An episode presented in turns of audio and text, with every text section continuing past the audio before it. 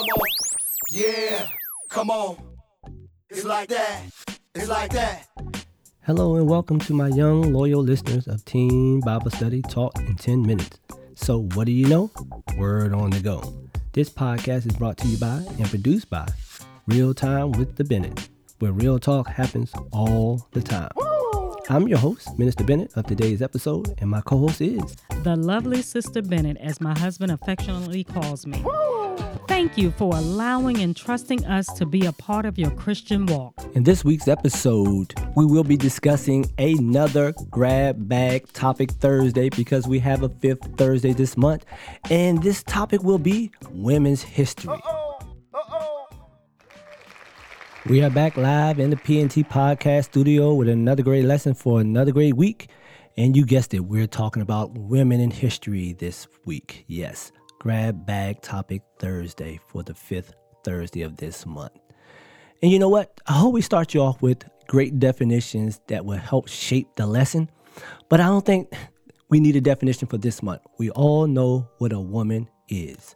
So let's get right down into it because I don't want to hold you too long, but just want to give you a few nuggets. So I'm going to talk to you about a few great women of the Bible. And please trust me, there are many, many that I could have chosen to speak about this week. But I'm going to give you four. So here we go Mary of Nazareth. Mary's significant role in Scripture is widely known as the mother of Jesus.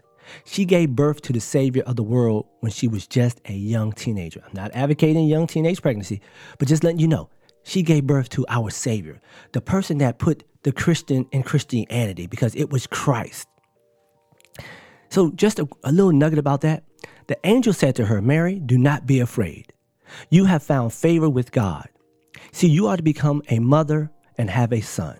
You are to give him the name Jesus. He will be great and he will be called the Son of the Most High. So, just think about the role that Mary p- played in Christianity and where we are today. Let's talk about Priscilla. She was a very powerful church leader in the book of Acts. Yes, you probably didn't know that. She and her husband, Aquila, led the church in maintaining a theology of purity, love for the poor, and mentoring of the young and charismatic leaders such as Apollo, who are still figuring out how Jesus fit into God's story of redemption. They were like youth pastors, youth ministers. Think about that. They they they thought about the young loyal listeners back in biblical time. Priscilla represents God's countercultural existence with women in church leadership. The power he plans to accomplish through this woman to revolutionize what was meant to belong to men can also be done by women. What women can do is to lead by example in faithfulness and hospitality. They can do more than that, but that is what God called Priscilla to do. He began to speak boldly in the synagogue. When Priscilla and Aquila heard him, they invited him to their home and explained to him the way of God more adequately. Acts 18 and 26. This is them listening to Apollo. They brought Apollo to their home and said, Hey, we need to help mature your gift as a church leader. And he was receptive to that. And I know we all know this person, Eve. Eve is probably the most misunderstood character in the Bible outside of maybe Satan, but well, Satan is not misunderstood.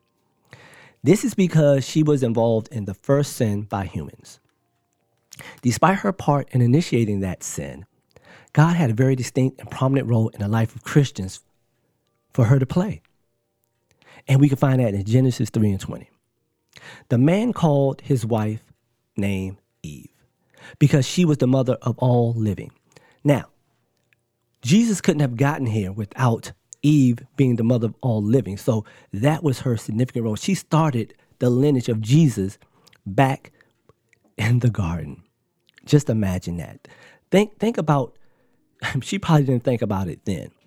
Because childbearing was supposed to be painful for her because that was her basically her punishment for the sin that that that she caused, okay? So the childbearing part probably wasn't that great for her, but knowing the significance of the firstborn, where Jesus was eventually going to come from. And let's look at Deborah. The season of the judges was a very tumultuous time for Israel.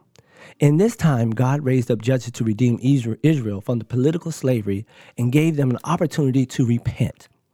Israel often did repent for a single generation, but fell back into idolatry, disobedience, and prompting God once again to exact his wrath on the children of Israel.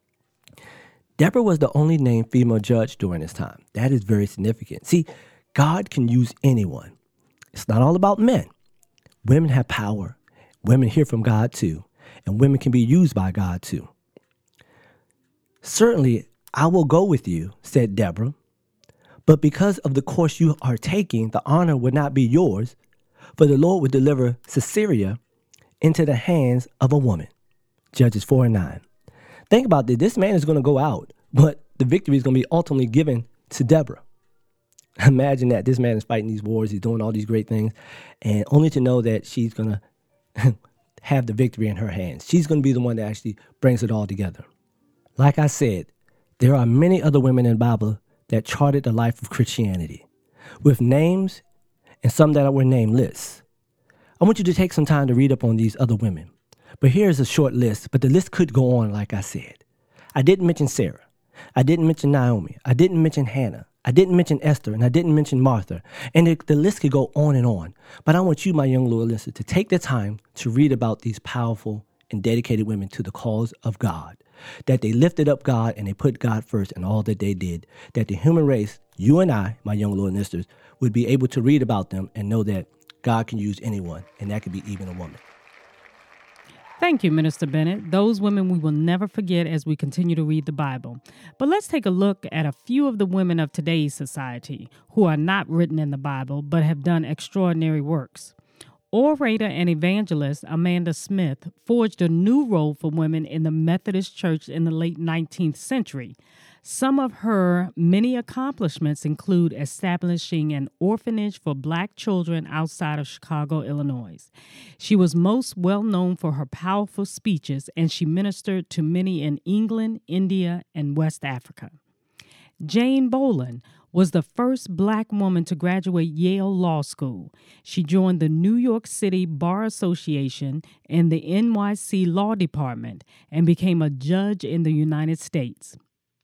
Now, this one was great when I did the research. The next time you or your parents use GPS, make sure you thank Dr. Gladys West.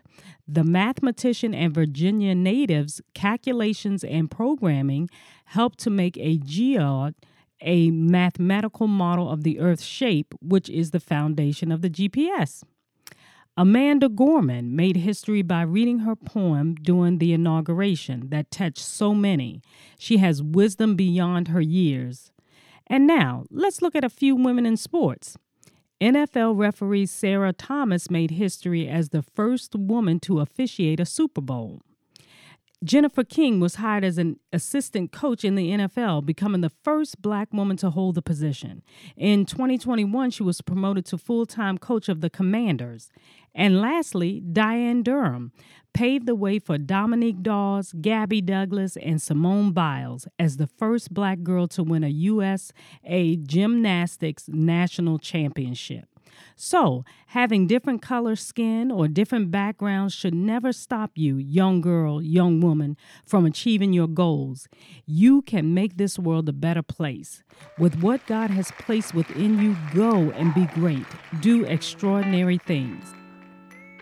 As always, please don't forget to subscribe and share so that you and your friends will get all future notifications when new and exciting episodes are uploaded and posted. Until next time, stay safe and live a life holy and acceptable to God. After all, it's your reasonable service. With a special thank you to LJ Productions for post productions editing techniques used for this podcast. This podcast was sponsored in part by the Body of Christ Church in Waldorf, Maryland, Pastor Kenneth E. Stewart, it's Christian Education Ministry in association with Real Time with the Bennetts. Or Real Talk What? You got it. Happens all the time. Yeah, it's like that.